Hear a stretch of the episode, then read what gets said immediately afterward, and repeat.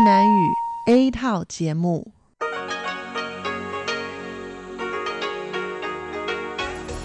Đây là Đài Phát thanh Quốc tế Đài Loan RTI.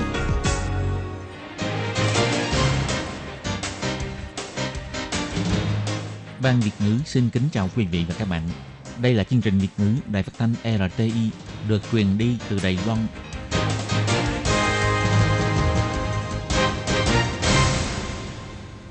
Lê Phương xin chào các bạn, các bạn thân mến. Hoan nghênh các bạn theo dõi chương trình Việt ngữ hôm nay, thứ ba ngày 30 tháng 3 năm 2021, tức ngày 18 tháng 2 âm lịch năm Tân Sửu. Chương trình Việt ngữ hôm nay sẽ đem đến với các bạn các nội dung như sau. Trước hết là phần tin thời sự của Đài Loan, kế tiếp là tiếng hoa cho mỗi ngày, sau đó là ống kính rồng và cuối cùng là điểm hẹn văn hóa. Nhưng trước tiên, Lê Phương sẽ mời các bạn theo dõi phần tin thời sự của Đài Loan và trước hết là các mẫu tin tóm tắt.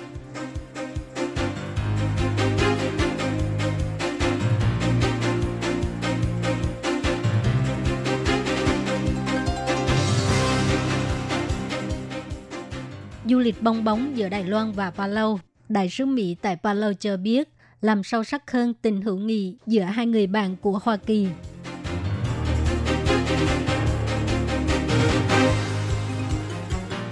Tổng thống Thái Anh Văn hóa thân thành đại sứ du lịch, ca ngợi bốn điểm nổi bật của nền du lịch Palau.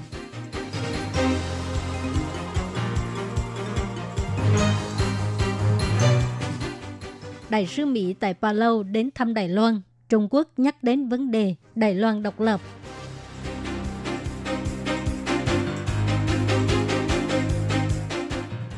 Trung Quốc tẩy chay nhiều thương hiệu quốc tế, tuyên bố không sử dụng bông tân cương. Lại Thanh Đức cho hay, Trung Quốc nên mở cửa cho các phương tiện truyền thông quốc tế đến Tân Cương phỏng vấn.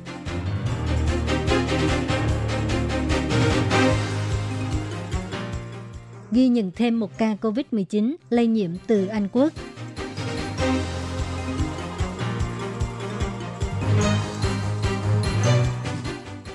Đường hầm bí mật phía đông của khách sạn Viên Sơn mở cửa đón du khách.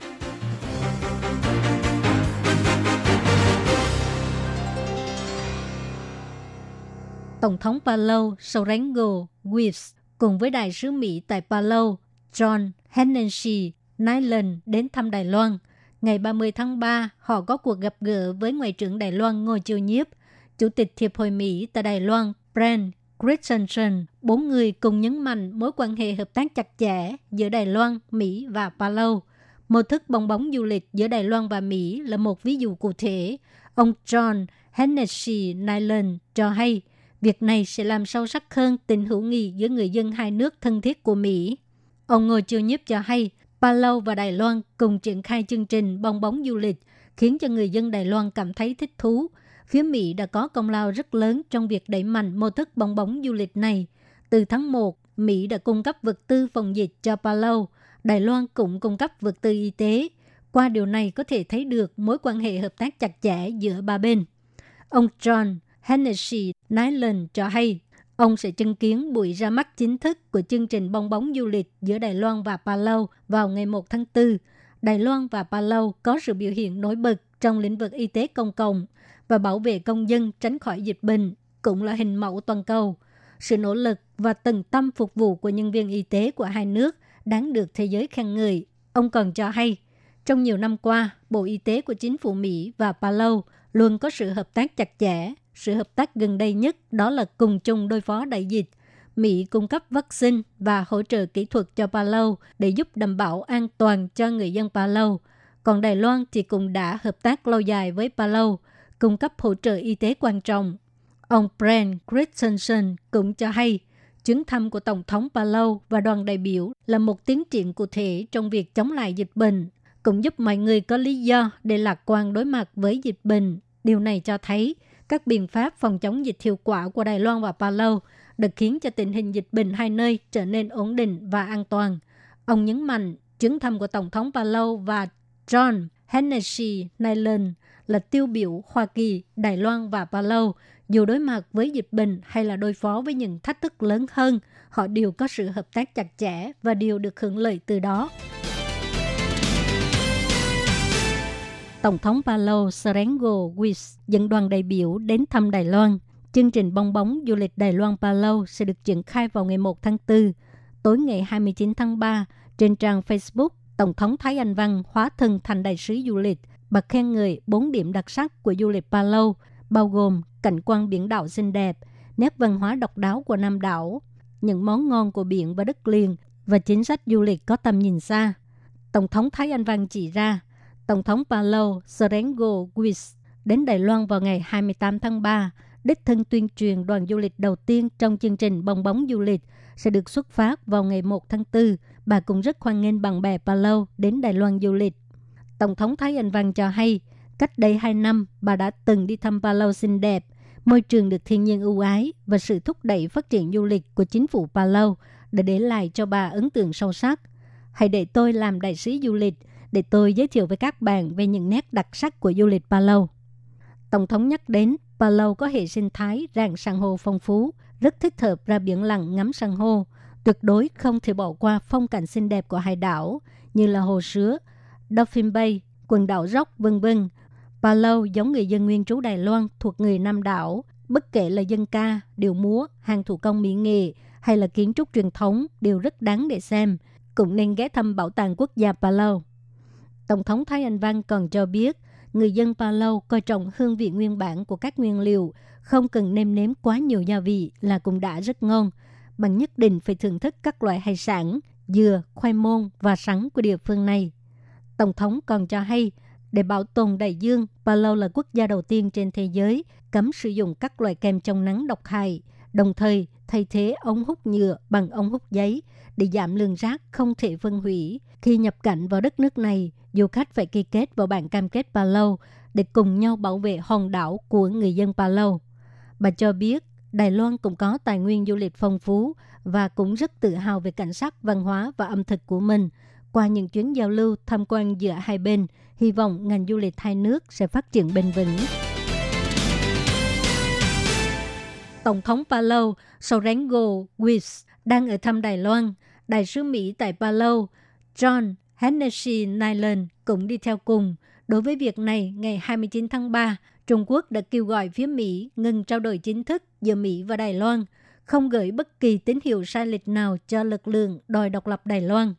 Tại buổi họp báo của Bộ Ngoại giao Trung Quốc ngày 29 tháng 3, phóng viên của Hiệp hội Truyền thông Nhật Bản hỏi rằng Trung Quốc có bình luận gì về cuộc gặp gỡ Tổng thống Thái Anh Văn sắp được diễn ra trong chuyến thăm Đài Loan của Tổng thống Palau Sorengo Wis. Phát ngôn viên của Bộ Ngoại giao Trung Quốc Triệu Lập Kiên chủ động nhắc đến. Chúng tôi cũng chú ý đến việc này. Đại sứ Mỹ tại Palau cũng là một trong những thành viên của đoàn đại biểu Palau. Triệu Lập Kiên cho hay, vấn đề Đài Loan là vấn đề quan trọng và nhạy cảm nhất trong mối quan hệ Trung Mỹ. Nguyên tắc một Trung Quốc là nền tảng chính trị của quan hệ Trung Mỹ. Chính quyền Trung Quốc kiên quyết phản đối bất kỳ hình thức trao đổi chính thức nào giữa Mỹ và Đài Loan.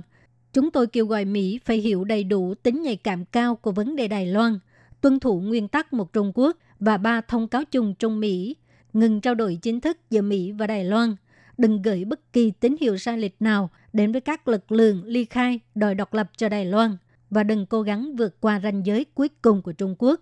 Hãy đối phó với các vấn đề liên quan đến Đài Loan một cách thận trọng và đúng đắn.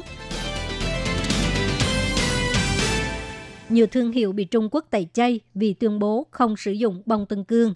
Ngày 30 tháng 3, lúc trả lời phỏng vấn, Phó Tổng thống Lại Thanh Đức cho hay, nếu Trung Quốc cảm thấy bị áp bức bởi cộng đồng quốc tế, thì có thể mở cửa cho các phương tiện truyền thông quốc tế đến Tân Cương phỏng vấn để cho tiếng nói của người dân Tân Cương được thế giới nghe thấy.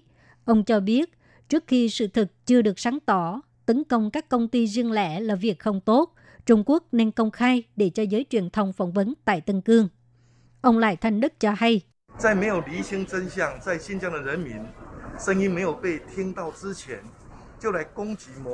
Trước khi chưa làm sáng tỏ sự thật, trước khi tiếng nói của người dân Tân Cương chưa được nghe thấy, mà đã tấn công một công ty nào đó, tôi cảm thấy như vậy không tốt. Cộng đồng quốc tế không những sẽ không tin là nhân quyền ở Tân Cương không bị tổn hại, mà sẽ càng mất lòng tin vào Trung Quốc – Tôi mong Trung Quốc nên thẳng thắn và công khai để các phương tiện truyền thông quốc tế đến Tân Cương phỏng vấn. Hãy để sự thật lên tiếng, để tiếng nói của người dân Tân Cương được nghe thấy. Ngày 30 tháng 3, Trung tâm Chỉ đạo Phòng chống dịch bệnh Trung ương tuyên bố một trường hợp nhiễm COVID-19 là ca 1025. Trường hợp này là nữ du học sinh người Đài Loan trên 30 tuổi, đi Anh du học vào tháng 9 năm 2019. Ngày 28 tháng 3 nhập cảnh từ Anh Quốc, có báo cáo với kết quả âm tính trong vòng 3 ngày trước khi lên máy bay. Cho đến nay, đều không có xuất hiện bất cứ triệu chứng gì. Hôm qua xét nghiệm tại trung tâm kiểm dịch và hôm nay ngày 30 tháng 3 xác nhận nhiễm COVID-19.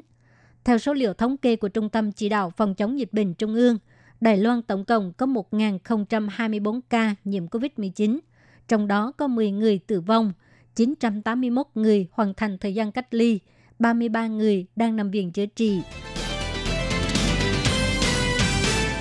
Sau hơn một năm quy hoạch và tân trang, đường hầm bí mật phía đông của khách sạn Viên Sơn nằm dưới lòng đất trong suốt nửa thế kỷ, cuối cùng đã chính thức khởi động lại vào ngày 25 tháng 3 để đón du khách. Cũng là lần đầu tiên vén bức màn bí mật nơi ở cũ của Tổng Giám đốc đầu tiên của khách sạn Viên Sơn, bà Khổng Lệnh Tuấn. Chủ tịch khách sạn Viên Sơn, ông Lâm Dục Sinh nhấn mạnh, đây là sự khởi đầu của một loại hình du lịch có chiều sâu và cũng là nâng cao trách nhiệm quan trọng của một khách sạn quốc gia. Khách sạn Viên Sơn là khách sạn đẳng cấp quốc tế duy nhất trên toàn thế giới, có hai đường hầm phía Tây và phía Đông. Đối mặt với việc chính phủ Trung Quốc hạn chế công dân đến Đài Loan du lịch và đại dịch COVID-19, Chủ tịch khách sạn Viên Sơn Lâm Dục Sinh đã quyết định mở cửa đường hầm bí mật phía Tây. Kết quả đã thu hút hơn 200.000 người đến tham quan, cũng khiến cho khách sạn Viên Sơn lần đầu tiên biến lộ thành lãi. Và bây giờ, khách sạn Viên Sơn lại tiếp tục mở cửa đường hầm bí mật phía đông kể từ ngày 25 tháng 3. Ông Lâm Dục Sinh cho hay.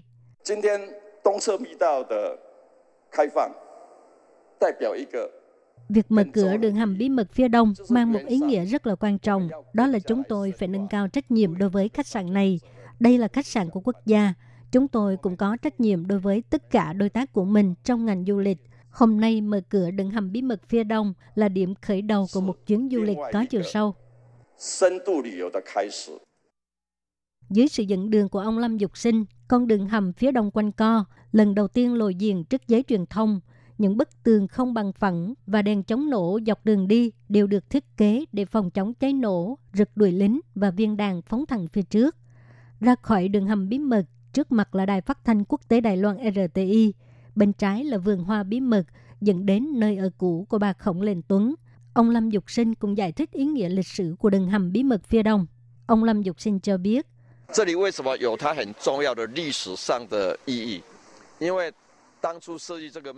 Tại sao ở đây lại có ý nghĩa lịch sử quan trọng như vậy? Ban đầu thiết kế con đường hầm bí mật này là để cho những nguyên thủ quốc gia và các vị khách quý đến thăm có thể nhanh chóng thoát khỏi nơi này trong trường hợp khẩn cấp. Đây là khu vườn mà họ phải đi ngang khi trốn thoát.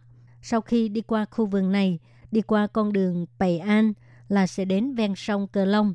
Tại đó sẽ chuẩn bị sẵn thủy phi cơ, sau đó bay đến núi Cháo Bàn và nơi ở trước đây của bà Khổng Lệnh Tuấn ẩn sau khu vườn bí mật đã được biến thân thành một bảo tàng văn hóa.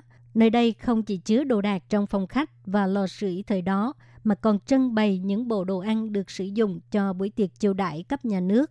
Trong phòng khách còn thấy được tính cách độc đáo của bà Khổng Lệnh Tuấn. Ông Lâm Dục Sinh cho biết,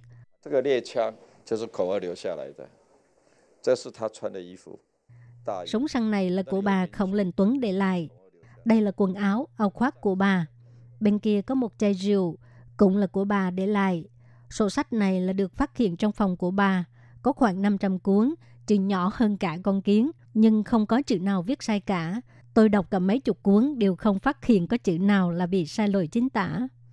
Để chào mừng việc mở cửa trở lại đường hầm bí mật phía đông, khách sạn Viên Sơn cũng đặc biệt tổ chức buổi gia tiệc và chuyến du lịch khám phá văn hóa cũng như quà lưu niệm với số lượng có hàng của đường hầm bí mật phía đông và còn xây vườn hoa và hồ bơi để tổ chức hôn lễ. Hy vọng văn hóa lịch sử độc đáo của khách sạn Viên Sơn có thể mãi mãi trường tồn.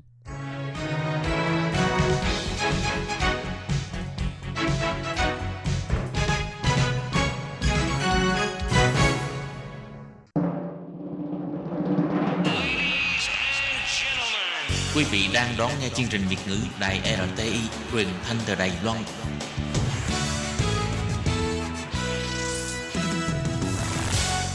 Các bạn thân mến, trong phần tiếp theo của bản tin thời sự Lài Loan ngày hôm nay, xin mời các bạn tiếp tục đón nghe hai thông tin như sau. Thông tin thứ nhất, lao động di trú mạng hàng tuyển dụng có thể gia hạn thêm 6 tháng thời gian làm việc. Sẽ bị phạt gấp 4 lần phí bảo hiểm nếu không mua bảo hiểm lao động cho người lao động từ ngày đầu tiên đi làm. Có thể làm thủ tục mua trước bảo hiểm trên hệ thống điện tử. Và sau đây xin mời các bạn cùng đón nghe phần nội dung chi tiết của bản tin vắn ngày hôm nay.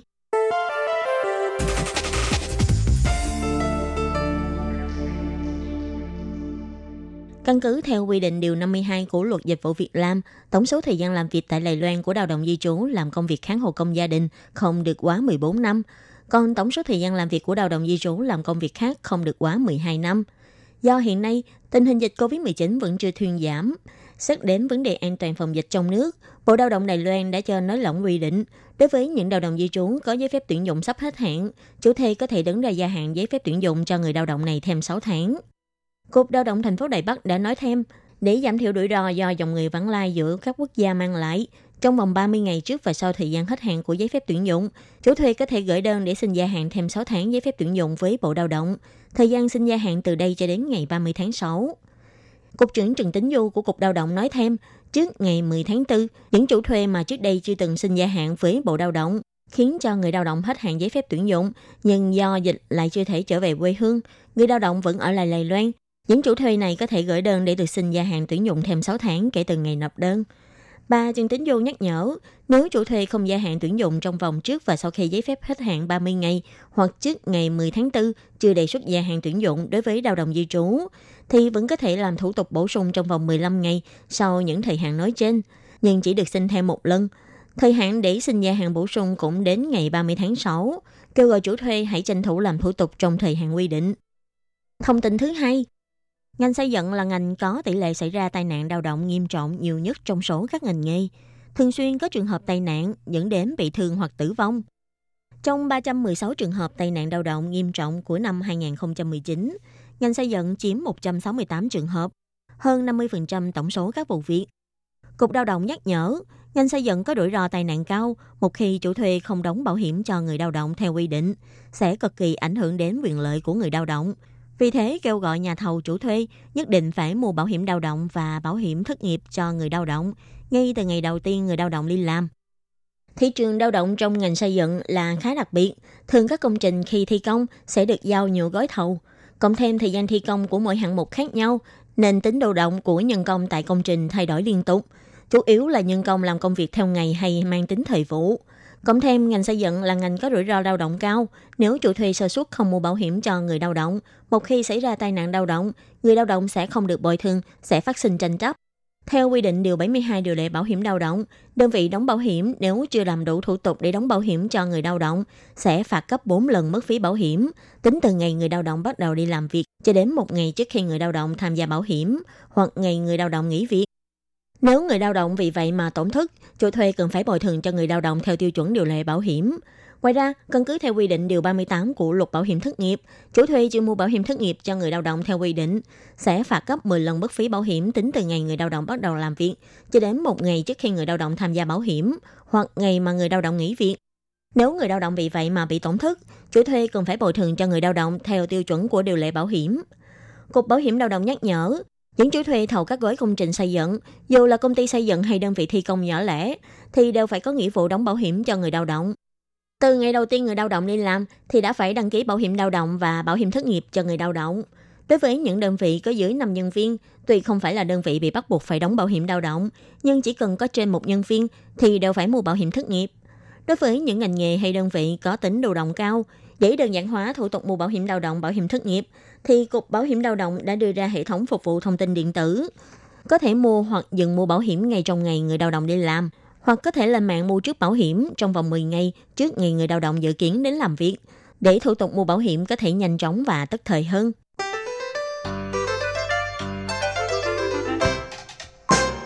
Các bạn thân mến, các bạn vừa theo dõi phần tin thời sự của Đài Phát thanh Quốc tế Đài Loan RTI do Lê Phương và Khiết Nhi cùng thực hiện. Xin cảm ơn các bạn đã đón nghe và xin hẹn gặp lại các bạn vào tuần sau cũng trong giờ này.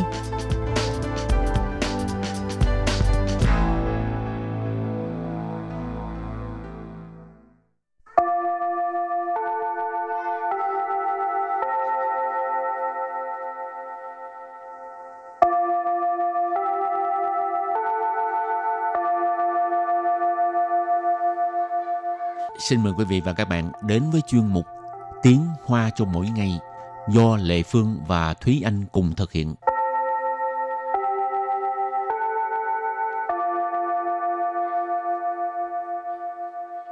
Thúy Anh và Lệ Phương xin kính chào quý vị và các bạn. Chào mừng các bạn cùng đến với chuyên mục Tiếng Hoa cho mỗi ngày ngày hôm nay. Bình thường Thúy Anh đau đầu á, Ừ, có uống thuốc không? ừ, tùy theo mức độ, với lại tùy theo cái tình trạng sức khỏe lúc đó nữa. Ừ. Nếu như mà đau dữ lắm hoặc là lúc đó đang mệt mà còn cộng thêm nhức đầu nữa thì phải uống thuốc thôi. Tức là mua thuốc ở hiệu thuốc chứ không có đi khám bệnh ha. Ừ. Lệ Phương cũng ít khi mà uống lắm. Ừ. Ờ, cứ để nó đau vài ngày thì hết à. đau vài ngày thì hết. Không tốt chút nào. Nếu như đau thường xuyên mà đau tới vài ngày thì phải đi khám bác sĩ mới đi uống thuốc. Chứ đừng có mà để tới nó tự hết như vậy rất là nguy hiểm. Thì chẳng hạn như Lệ Phương bây giờ đau cái cái sau lưng này nè, Ừ. đau cả mấy ngày mà làm biếng đi khám quá. Ai, cứ nghĩ tới việc ờ, đi khám bác sĩ là đi qua họ Ừ. ờ, rồi phải đợi thấy Ừ. chán ha. Nhưng mà cảm thấy khám bác sĩ ở Đài Loan là cũng khá là tiện lợi rồi. Ừ, mất công đợi quá. rồi hôm nay mình học hai câu. Câu thứ nhất, mình đau đầu quá, bạn có thuốc giảm đau không? Và câu thứ hai, vẫn nên đi khám bác sĩ thì tốt hơn. Sau đây xin mời các bạn lắng nghe cô giáo đọc à, hai câu mẫu này bằng tiếng Hoa nhé. 我头好痛，你有没有止痛药？还是去看医生比较好吧。 Bây giờ thì xin giải thích hai câu đối thoại này. Câu thứ nhất là 我头好痛，你有没有止痛药？我 wo là mình, 头 thổ là đầu, thông, thông là đau, cho nên thổ hào thông là đầu rất là đau. Nì. Nì, mình nhìn là bạn ha. Dù, mấy, dù. Dù mấy dù là có hay không. Chỉ, thông, yào. Chỉ thông yào. Chỉ thông yào ý chỉ là à, thuốc giảm đau. Nãy có nói thông là đau. Chỉ ý chỉ là ngăn chặn, chặn lại. Dao là thuốc, cho nên trì thông dao là thuốc giảm đau. 我头好痛，你有没有止痛药？我头好痛，你有没有止痛药？ Wo thổ hào thông, ni dầu mê dầu trì thông dao. Câu này có nghĩa là mình đau đầu quá, bạn có thuốc giảm đau không? Rồi tiếp tục câu thứ hai. 还是去看医生比较好吧？还是 Hãy sự vẫn là 去 Truy là đi 看医生 Khám y sinh Y sinh tức là bác sĩ Khám y sinh tức là khám bác sĩ à, Đi cho bác sĩ khám ha 比 较好 Bị cho họ tức là tốt hơn ha. Bị cho là so sánh nha 吧？ Bà, cái này là ngữ khí từ 还是去看医生比较好吧？还是去看医生比较好吧？ Hãy sư suy khám y sinh bị cho họ bà vẫn là nên đi xem bác sĩ thì tốt hơn.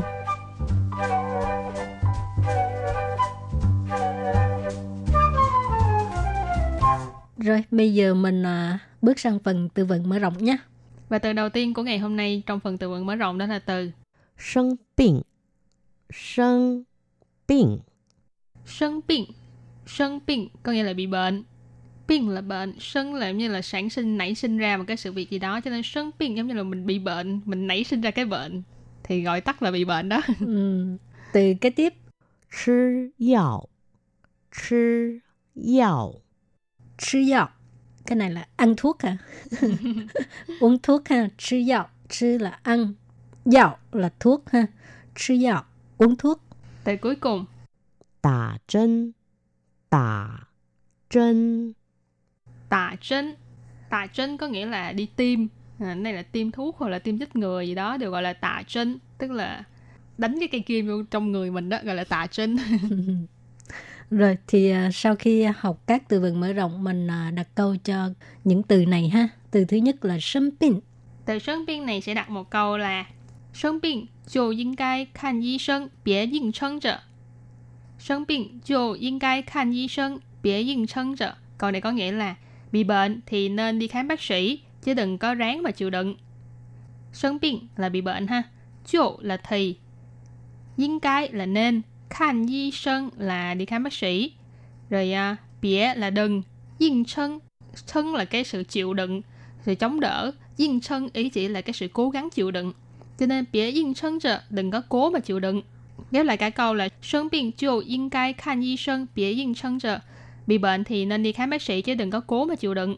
Rồi đặt câu cho từ kế tiếp. Sư dạo là uống thuốc ha. Chuẩn sứ sư yào, bệnh trái hội khoai hảo.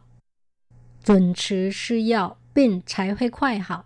Uống thuốc đúng giờ thì à, bệnh mới uh, mau khỏi. Chuẩn sứ tức là đúng giờ ha. Chuẩn sứ sư yào, uống thuốc đúng giờ. Bệnh là căn bệnh. Trái hội khoai hảo khỏe hảo có nghĩa là là là mau khỏi ha bệnh trái hơi khoai hảo tức là bệnh nó mới mau khỏi chuẩn sự sử dụng bệnh trái hơi khoai hảo nghe chưa？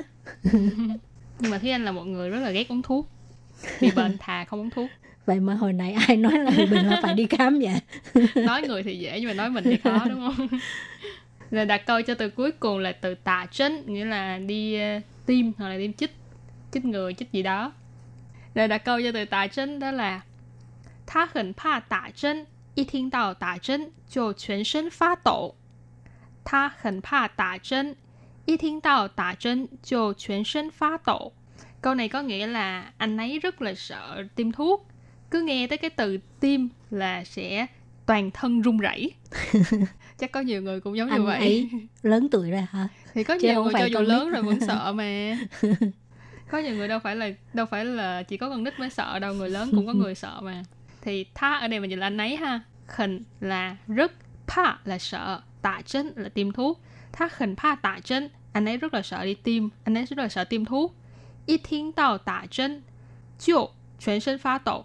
Ở đây các bạn có thể thấy là cái cấu trúc ngữ pháp là y sầm sầm mà tức là hễ một cái gì đó, thì một cái gì đó. Ở đây là hễ, nghe đến cái chuyện là tiêm thuốc là anh ấy toàn thân run rẩy. Thiên tạo nghe thấy, tạ chân là tiêm thuốc. Rồi chuyển身là toàn thân, pha tổ là run rẩy. Cho nên y thiên tạo tạ chân cho chuyển身pha tổ. Hễ nghe thấy tiêm thuốc là là toàn thân run rẩy. Rồi thì à, trước khi chấm dứt bài học hôm nay xin mời các bạn ôn tập lại nha. 我头好痛，你有没有止痛药？我 Wo là mình, Thổ. Thổ là đầu. Thông Thông là đau. Nì Nì, mình nhìn là bạn ha. Dù mấy dù Dù mấy dù là có hay không? Chỉ thông yào Chỉ thông yào Chỉ thông yào ý chỉ là à, thuốc giảm đau. Này có nói thông là đau. Chỉ ý chỉ là ngăn chặn, chặn lại. Dao là thuốc, cho nên trì thông dao là thuốc giảm đau. 我头好痛，你有没有止痛药？ Wo thổ hào thông, ni dầu mẹ dầu trì thông dao. Câu này có nghĩa là mình đau đầu quá, bạn có thuốc giảm đau không? Rồi tiếp tục câu thứ hai. 还是去看医生比较好吧？还是 Hãy sự vẫn là 去 Chị là đi 看医生 Khám y sinh tức là khám bác sĩ à, Đi cho bác sĩ khám ha 比较好 Bị cho họ tức là tốt hơn ha. Bị cho là so sánh nha 吧？ Bà, cái này là ngữ khí từ 还是去看医生比较好吧？ Hãy sư suy khám y sinh bị cho họ bà Vẫn là nên đi xem bác sĩ thì tốt hơn.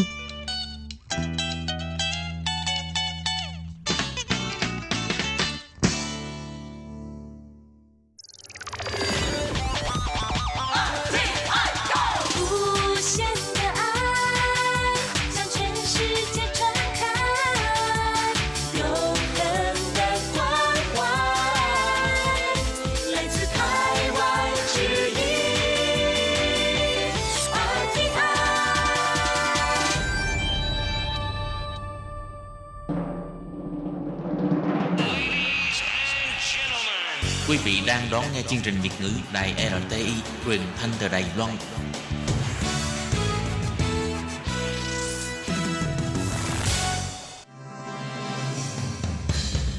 Hoan nghênh quý vị và các bạn đến với chuyên mục Ống kính rộng giới thiệu những thông tin Đài Loan liên quan tới ngoại giao, giáo dục, nông nghiệp, khoa học công nghệ, xã hội, vân vân do Hải Ly thực hiện. Các bạn thân mến, Hải Ly xin chào các bạn. Hoan nghênh các bạn lại đến với chuyên mục ống kính rộng vào thứ ba hàng tuần. Thưa các bạn thì ờ, trong buổi phát vào tuần trước, chúng ta đang được trò chuyện với ờ, cha mẹ của một ờ, ca bệnh nhi đến từ Việt Nam tới Đài Loan để thực hiện ca ghép gan. Đó là bố Trần Ngọc Vinh và mẹ Vũ Thị Ngọc Dung của bé Trần Vũ Việt Hoàng vừa được các bác sĩ của Bệnh viện Cựu Chiến binh Đài Bắc thực hiện ca ghép gan thành công vào tháng 1 vừa rồi thì ờ, trong buổi phát hôm nay, Hải Ly xin mời các bạn cùng ờ, tiếp tục nghe chia sẻ của bố mẹ bé Việt Hoàng về quá trình đã được ờ, bệnh viện ở hai phía Đài Loan và Việt Nam cũng như cơ quan y tế của Đài Loan đã hết sức tạo điều kiện hỗ trợ ra sao để đưa được bé Việt Hoàng sang Đài Loan và thuận lợi tiến hành ca phẫu thuật. Vậy sau đây Hải Ly xin mời các bạn theo dõi nội dung trò chuyện của chúng tôi nhé. Vâng, Hải Ly xin hoan nghênh bố mẹ của bé Việt Hoàng quay lại với chương trình hôm nay. Và mẹ Ngọc Dung này cho chị Hải Ly hỏi là khi mà đã biết được là bé được sang Đài Loan thì ờ, lúc đó gia đình mình đã chuẩn bị về mặt thủ tục như thế nào và có những cái khó khăn gì không ạ? Có một cái khó khăn đặc biệt một chút là cuối tháng 12 bên Đài Loan uh, uh, bùng phát dịch sau một thời gian dài là không có ca nhiễm nào mới. Ừ. Lúc đó thì chính phủ Đài Loan đã đưa ra thông báo là cấm nhập cảnh đối với người người nước ngoài vào thì lúc đấy là lại khó khăn lại chồng chất khó khăn hơn tuy nhiên là với sự giúp đỡ rất là tận tình của các bác sĩ hai bên bệnh viện nhi trung ương và bệnh viện đa khoa cựu chiến binh đài bắc thì uh, cuối cùng cái ngày mùng 8 tháng 1 là em cũng có thể được nhập cảnh vào đài, đài loan wow, thời gian như vậy là quá nhanh quá và nhanh, chắc chắn nhanh. đó là cái visa này là visa đặc cách bệnh viện phải đứng ra để xin giấy phép với bộ y tế của đài loan thì dạ, vâng. mới có thể gọi là đặc cách để để cấp visa cho sang bởi thời gian nếu mà đối với người bình thường thôi vâng. làm visa theo cái đường thông thường thôi cũng không thể, không thể nhanh, nhanh như, như vậy, vậy đúng vâng. không thế thì trước khi mà đặt chân sang Đài Loan ấy, thì còn một cái vấn đề nữa tức là cái chi phí để chuẩn bị cho cả phẫu thuật cũng như là cái người trong thời gian chăm sóc thì gia đình nhà mình lúc đấy là khi mà bệnh viện có thông báo cho mình cái số chi, chi phí và uh, tức là mình đã có thể chuẩn bị ngay sẵn sàng hay không trong cái thời gian ngắn như thế hay là mình đã phải huy động như thế nào? Vâng, bệnh viện Đài Loan thì có báo giá cái ờ, viện phí trước cho gia đình em đó là 140.000 ừ. đô. Vâng. Là tính ra tiền Việt là à, khoảng, khoảng hơn 3 tỷ, 3 tỷ 3. Wow. Vâng. Thì um, vì là chúng em cũng đã xác định là bạn ấy sẽ phải ghép gan ừ. đến một thời điểm nào đó thôi nhưng em cũng nghĩ là trong khoảng một tuổi là bạn sẽ phải ghép gan. Tuy nhiên là bọn em không nghĩ uh, tình thế là bọn em buộc phải sang Đài Loan vì trước đó chỉ nghĩ là mình sẽ ghép tại Việt Nam thôi. Oh. Do đó thì uh, cái vấn đề chi phí là một cái gánh nặng là một cái vấn đề khá lớn đối với gia đình em. Thì lúc đó là hai bên gia đình ông bà và mọi người để giúp đỡ để có được cái số tiền như thế để đi sang bên đài oh. và một phần là cũng là bọn em làm ngân hàng thì cũng có là một khoản vay tại ngân hàng ừ. để là có một cái chi phí trong một thời gian rất là ngắn để cho bé sang vì là bọn bọn em quyết định sang bên Đài Loan là trong một thời gian rất là ngắn đúng cho rồi. đến lúc mà bay sang bên này ạ ừ. chỉ trong khoảng tháng vậy thì không biết là ở nhà ở gia đình có phải uh, bố mẹ hỗ trợ có phải bán tài sản hay là gì ông bà thì cũng uh, bán mảnh đất à. đó thì thực sự là uh, hải ly nghĩ rằng là đối với cái uh, cuộc sống và với cái sinh mạng của con mình ấy, thì mình không tiếc một cái gì hết. Đúng không? nhưng mà cái số tiền đó đối với lại tất cả mọi gia đình ấy, thì nó không hề nhỏ một chút nào. Mà đúng như là vừa rồi uh, uh, ngọc dung nói ấy, có nghĩa là nếu mà chỉ có bản thân hai vợ chồng trẻ như vậy thì hải ly nghĩ rằng là chắc chắn không thể có cái số tiền như vậy. Mà phải huy động mọi cái nguồn hỗ trợ để mà mình có thể làm tất cả vì con mình. Thế và khi mà sang đây ấy thì là bố ờ, của bé là sang đây luôn đi cùng luôn hay là mình bố trí như thế nào? À, vì em là người hiến nên là bắt buộc phải có một người nữa đi, đi cùng để có thể chăm sóc hai mẹ con sau ừ. cái cuộc phẫu thuật. À, thì à, lúc đấy bố cũng xác định là đi cùng với hai mẹ con ạ. Và cũng rất là may mắn là chồng em tại cơ quan thì được các lãnh đạo rất là hỗ trợ và đã đồng ý cho chồng em được nghỉ nghỉ phép 3 tháng Wow. vì bọn em cũng dự tính là sang bên Đài Loan này phẫu thuật xong ờ, và sau khi được xuất viện và ở lại một thời gian một khoảng một hai tháng để tái khám cho bé ở đây thì ờ, sẽ khoảng là 3 tháng á, khoảng Ừ. 3 tháng sau đó thì chồng em cũng còn nói chuyện với các ờ, lãnh đạo ở cơ quan và cũng được ờ, các anh hết sức rồi giúp đỡ à, đã đồng ý cho chồng em tạm hoãn hợp đồng 3 tháng á. Ồ, cũng phải rất là cảm ơn Vâng. cơ quan đã tạo điều kiện bởi vì là thực ra mà nói thì cái này là một cái Cái thời gian cái, ừ, thời Ừ. gian rất là trọng đại đối với cả bé và gia đình thì Ừ. rất là cần có nhiều cái sự hỗ trợ bởi vì nếu mà mình có thể yên tâm đưa con sang đây điều trị chăm sóc con và về đến nơi lại vẫn có việc làm bởi vì vừa mới bỏ ra một cái khoản chi phí khổng lồ như vậy ấy, Vâng. thì sẽ rất là khó khăn nếu mà mình lại phải thay đổi việc làm đúng không? Dạ. Thì ờ, không hiểu là ờ, bố Ngọc Minh là cũng làm việc ở ngân hàng hay là ở đâu ạ? Ừm, em thì em làm việc ở ngân hàng Vietinbank ạ Ồ. chi nhánh khu vực Tiên Sơn thì khi gia đình cũng xác định à, sang Đài Loan chữa bệnh thì là cũng xin ý kiến của ban giám đốc Ừ. thì cũng sự sự quan tâm của ban giám đốc và cũng là Hỗ trợ. mọi người trong cơ quan cũng hỗ trợ và động viên để là giúp em có thể sang được đây để chữa bệnh cho cháu Ừ. Vậy khi mà mình đặt chân sang đây ấy, thì cái thời điểm đấy là cái thời điểm mà Đài Loan cũng quản lý về uh, coi như là ờ, phải có cái sự ờ, cách ly này kiểm dịch thì không biết là bé và bố mẹ có phải cách ly xong rồi mình mới được nhập viện hay là mình được vào viện luôn. Khi mà sang Đài Loan thì bác sĩ cũng ờ, có cái kế hoạch ừ, cách ly cho gia đình em là em và bé sẽ ừ, đi thẳng đến bệnh viện cách ly tại viện ạ. Là còn bố sẽ cách ly tại khách sạn. Vì là ờ, chúng em sang đây ngày mùng 8 tháng 1 là ngày đầu tiên hai mẹ con cách ly cách ly tại viện và được phẫu thuật vào ngày 16 tháng 1 lúc đó là vẫn đang trong thời gian cách ly và các công tác để phẫu thuật với trường hợp là hai mẹ con vẫn trong thời gian cách ly thì các bác sĩ đã làm rất là chu đáo và rất là hoàn hảo luôn ạ Ừ. à, tất cả các trang thiết bị trong ờ, thời gian cách ly đấy thì các bác sĩ vào thăm hai mẹ con là đều phải mặc ừ, đồ bảo hộ rất là kỹ càng Ừ. À, rất là nhiều mỗi lần vào thăm thì à, đeo kính rồi đội mũ và mặc áo ừm, bảo hộ rất là kỹ ạ và ngày phẫu thuật thì các bác cũng phải mặc như thế để đi vào trong phòng phẫu thuật hơn 10 tiếng. Ừ. Ừm, đeo khẩu trang rất là kín mít đội mũ và mặc bộ bảo hộ và đứng trong phòng phẫu thuật hơn 10 tiếng để phẫu thuật cho bé. Đối với ờ, một ca phẫu, phẫu thuật bình thường thì ờ, ờ, với trang phục ừm, bình thường và trong thời gian dài như thế đã là một cái sự mệt mỏi rất là mệt đối với các bác sĩ. Hơn mà trong khi đó gia đình em lại trong trường hợp là đang cách ly các bác phải khoác trên mình những cái đồ bảo hộ rất là nặng và rất là, rất là nó sẽ khó hơn so với bình thường Ừ. và trong phẫu thuật trong thời gian dài như vậy nên là um, em thật sự là cảm phục uh, cái uh, tinh thần và cái sức khỏe và cái um, tài năng của các bác sĩ là đã phẫu thuật được cho bé trong cái uh, cái hoàn cảnh khá khó khăn như vậy. Ừ. Vậy cho hỏi à, Ngọc Vinh ấy là khi mà vợ con em bắt đầu được à, đưa vào cái phòng để chuẩn bị phẫu thuật ấy thì lúc đấy cái tâm trạng của em nó như nào bởi vì cả cả vợ và con mình đều trong đó. vâng thì nào các bác sĩ ở bên này cũng báo trước cho em là lịch mổ của mình là sẽ bắt đầu khoảng từ 8 giờ sáng ấy Ừ.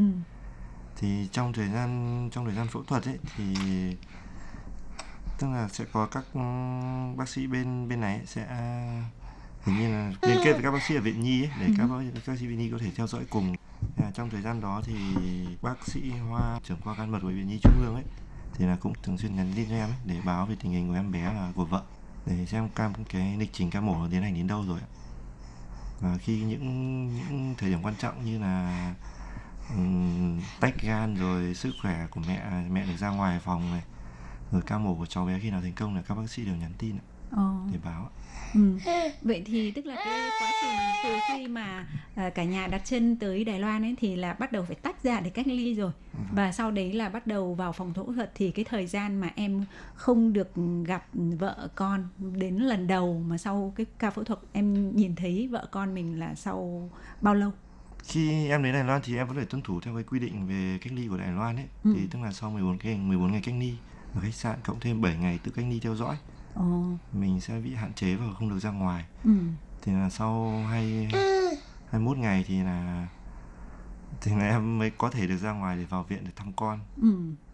sau 21 ngày có nghĩa là vào nhập cảnh mùng 8 21 ngày là đã là cuối tháng 1 rồi Vâng. đúng không thì lúc đấy là bé đã và mẹ đã phẫu thuật được hơn hơn 10 ngày gần 2 tuần đúng không 16 phẫu thuật mà đến đến cuối Hai tuần. ở 2 tuần luôn Ừ, thế thì mọi cái thông tin là đều đều thông qua bác sĩ ở phía Việt Nam cung cấp mà mình không được nhìn thấy trực tiếp đúng không? đúng rồi vâng Ừ. tất cả toàn bộ thông tin Thì thì em đều- có bồn chồn lo lắng và có bao giờ nghĩ lo sợ đến một cái vấn đề gì không? thật sự lúc đấy thì mình cũng có một phần mình lo lắng và mình cũng hồi hộp mình đợi chờ của bác sĩ nhắn tin để báo tình hình của cháu bé thì các bác sĩ cũng rất hỗ trợ mình mỗi buổi sáng ấy. sau khi bác sĩ Đài Loan vào thăm cháu thì đều nhắn tin cho các bác sĩ ở Việt Nam Ừ. rồi các bác sĩ ở Việt Nam lại thông báo tình hình của cháu cho em thì thế, cái tình hình của cháu bé cũng được cập nhật ừ, khá thường xuyên Ừ. Vậy thì cái thời gian phẫu thuật là trong vòng bao nhiêu tiếng? thời gian phẫu thuật của vợ em là 8 giờ sáng thì đến 4 giờ chiều là đã được ra ngoài ra phòng để dưỡng sức Ừ. còn của cháu sẽ tiếp tục để ghép gan là đến khoảng 7 đến 8 giờ tối Ồ. Là khoảng 12 thì tiếng và sau đó đến đêm ấy thì các bác sĩ này bảo cháu có một chút chút chút gì đó Ờ, có một chút vấn đề.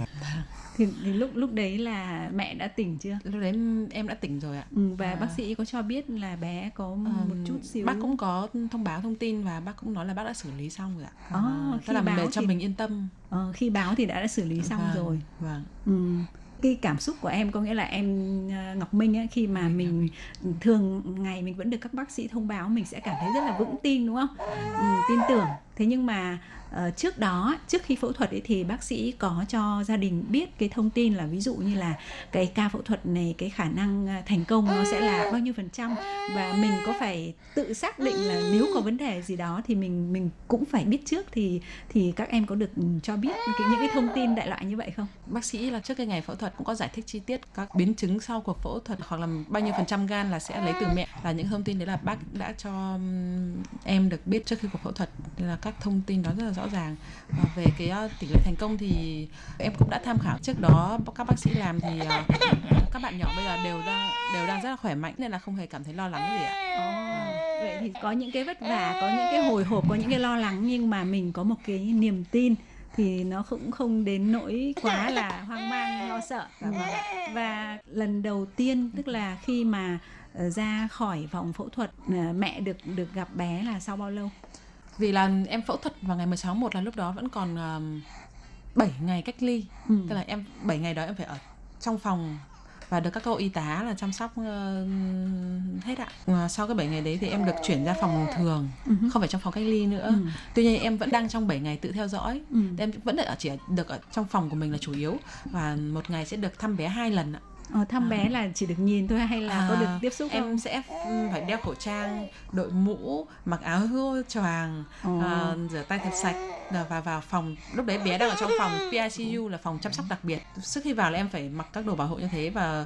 thật sạch sẽ để vào để nhìn con thăm con. Ừ, nhưng mà có được bế không? Ta không ạ lúc đấy bé phải nằm ở trên giường ạ. Bé chỉ được nằm ở trên giường thôi ạ thế Tại thì con có thấy mẹ thì có có đòi mẹ bế không có quấy mẹ bạn ấy không nhìn thấy em nhưng mà lúc đấy em chắc có lẽ là em đeo, đeo khẩu trang Ờ. lại còn đội mũ và mặc một bộ áo rất là lạ em nhìn vào ánh mắt bạn ấy thì có thể là bạn ấy có nhận ra mẹ là có thấy một sự thân quen nào đó nhưng mà chắc là chưa hoàn toàn nhận ra mẹ Ừ. là bạn cứ nhìn cứ nhìn em thôi bạn cứ nhìn em nhưng mà mẹ không lên tiếng à, À, lên có ạ. lên Bạn- tiếng mẹ có nói ạ. nhận ra có gọi ạ Ừ. và lúc đấy thì em nghĩ là đại phẫu thuật xong thì bạn ấy vẫn còn mệt Ồ. và đặc biệt là phải nằm trong phòng mà không có sự chăm sóc của bố mẹ khoảng 2 tuần như vậy thì à, bạn ấy có thể là có hơi một chút xa lạ với mẹ Hòa thì à, mặc dù trải qua rất là nhiều khó khăn và cũng được à, bệnh viện cũng như chính phủ hai bên tạo điều kiện hỗ trợ rất là nhiều, thì bé Việt Hoàng đã thuận lợi được các bác sĩ tiến hành ca phẫu thuật và đã thành công. Đồng thời qua đây thì à, một lần nữa cũng khẳng định thành tiệu à, của các bác sĩ bệnh viện cựu chiến binh Đài Bắc trong việc à, ghép gan cho các ca bệnh nhi và để tiếp tục tìm hiểu về quá trình hồi phục sau phẫu thuật cũng như những cái cảm nhận của bố mẹ Việt Hoàng về y tế và đất nước Đài Loan thì mời các bạn theo dõi phần cuối cuộc trò chuyện của chúng tôi trong buổi phát vào tuần sau nhé. Thân chào, tạm biệt các bạn và hẹn gặp lại. Bye bye.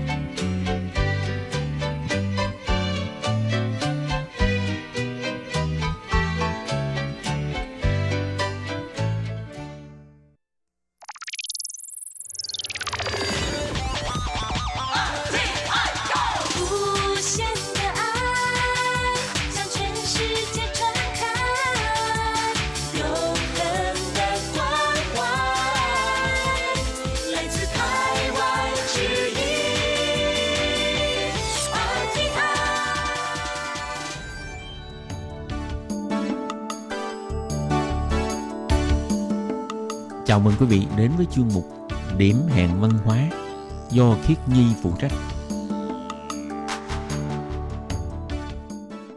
Khiết Nhi xin chào các bạn, các bạn thân mến, các bạn đang đón nghe chuyên mục Điểm hẹn văn hóa. Các bạn ơi, có bao giờ các bạn từng nghĩ rằng thành phố mình sinh sống trước đây có diện mạo như thế nào hay không? Hay có bao giờ các bạn vẫn hoài niệm lại những cảnh tượng xưa ở thành phố mà mình sinh sống trước đây đã có? Vào những cái lúc tuổi thơ của mình, mình đã bắt gặp những cái hình ảnh như vậy, nhưng giờ đây thành phố đã đổi thay và đã không còn những cảnh tượng đó hay không? Và các bạn biết không, thật ra như ở thành phố Đài Bắc của Lài Loan thì thành phố Đài Bắc của Lài Loan cũng là một thành phố được pha trộn giữa cái cũ và cái mới như vậy. Đôi khi thì nó rất ồn ào huyên náo, đôi khi lại tĩnh lặng. Nhìn chung tổng thể kiến trúc của Đài Bắc thì không có gì gọi là quá đẹp. Nếu như mọi người muốn nhìn thấy một cái thành phố đẹp lung linh ở Đài Bắc thì có vẻ là các bạn sẽ thất vọng khi mà đến Đài Loan. Tuy nhiên thì đằng sau mỗi cái góc phố hay là ngõ nhỏ ở tại thành phố này lại có một cái gì đó rất là riêng của mình. Có thể đó là một chút bình yên, có thể đó là một chút tự tại và với những cái diện màu khác nhau của mình thì tất cả những điều này đều là những điểm cuốn hút của một cái thành phố có nhịp sống nhanh như thành phố Đài Bắc. Và trong điểm hẹn văn hóa của tuần này, Khiết Nhi muốn giới thiệu với các bạn về một cái diện mạo xưa tại thành phố Đài Bắc, đó là những cây cầu vượt của thành phố Đài Bắc. Và sau đây xin mời các bạn cùng đón nghe chuyên mục của ngày hôm nay nhé.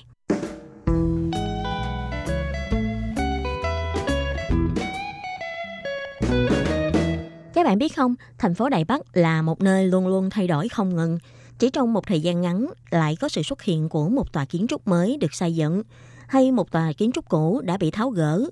Có rất nhiều những cảnh tượng văn hóa hay cuộc sống trước đây, có lẽ giờ đây đã không còn nữa.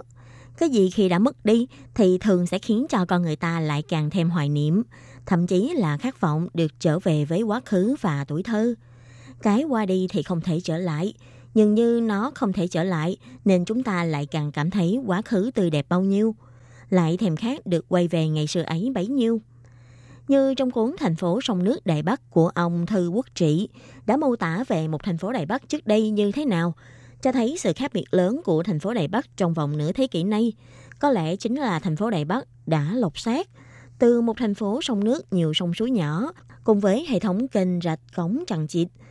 Mỗi khi đi đâu, hầu như là người ta cũng không tránh khỏi là phải đi qua các cây cầu.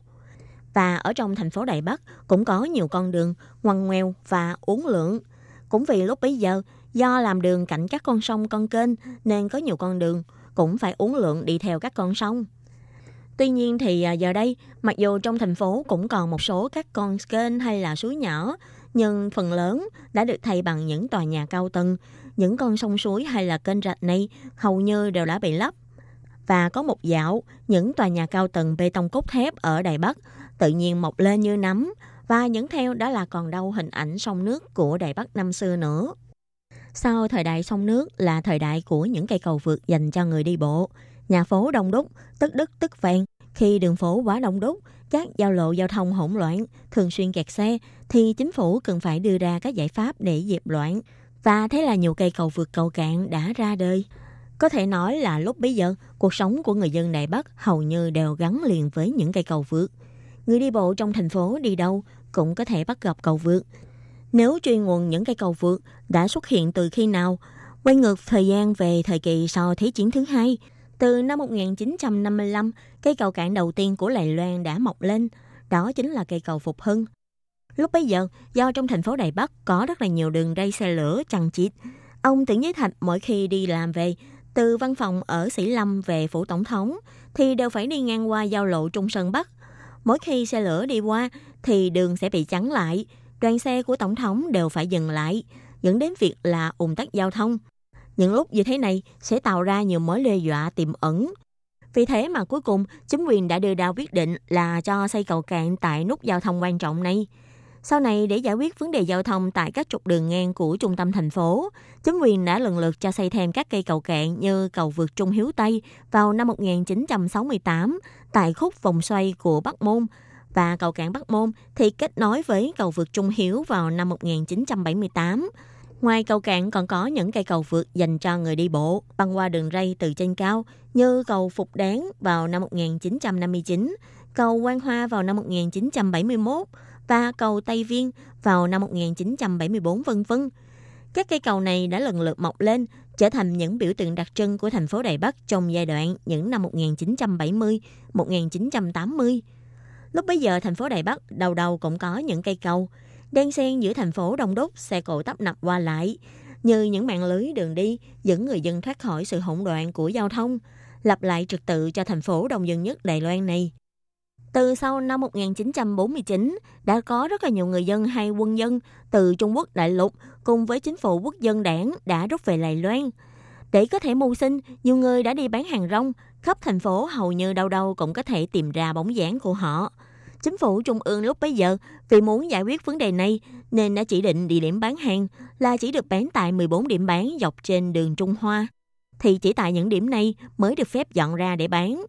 Chính phủ cũng ủy thác cho Hiệp hội Cảnh sát thành phố Đài Bắc cho xây dựng ba dãy nhà gỗ hay lều tre tạm thời tại mảnh đất trống ở phía đông, cạnh đường ray ở trên đường Trung Hoa, cho người dân thuê lại với giá rẻ để người dân có thể đến đó sinh sống và buôn bán và đồng thời cũng là tiện cho việc quản lý của chính phủ. Về sau, do người dân đến đây sinh sống và kinh doanh càng lúc càng đông, do đó đã hình thành một cộng đồng đông đúc tại đây. Nhưng đồng thời cũng gây cản trở tàu chạy, ảnh hưởng đến an toàn giao thông. Biến nơi đây trở thành một khu ổ chuột, là gốc chết trị an và vệ sinh trong thành phố Đài Bắc. Cho nên đến tháng 10 năm 1959, trong một lần đi thị sát Trước cảnh tượng này, ông Tưởng Giới Thạch đã cho chỉ thị phải chỉnh đốn triệt để khu vực này vì khu vực này đã ảnh hưởng đến diện mạo của thành phố.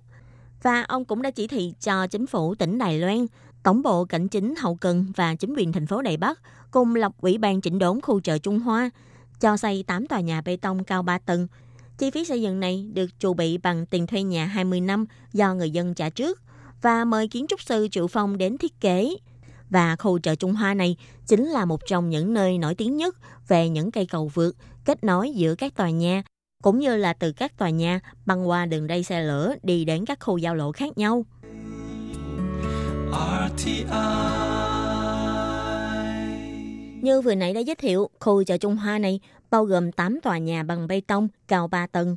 Thì những tòa kiến trúc này đã được xây dựng theo phong cách mô đun, và vì sao lại chọn phong cách này? Đó là vì kiến trúc dạng này có thể nhanh chóng được hoàn thành. Ngày 16 tháng 8 năm 1960 thì công trình này được chính thức thi công, nhưng đến ngày 22 tháng 4 năm 1962, tất cả 8 tòa nhà này đã được hoàn công. Chỉ trong vòng 8 tháng ngắn ngủi, đã hoàn thành 8 tòa kiến trúc có quy mô lớn nhất trong lịch sử bấy giờ, kể từ sau năm 1945. Và những tòa nhà này đã được đặt tên là Trung Hiếu Nhân Ái Tính Nghĩa Hòa Bình, làm nên một khu chợ Trung Hoa mang đậm kiến trúc hỗn hợp, vừa có khu nhà ở, vừa có khu cửa hàng kinh doanh, rộng rắn kéo dài cả km.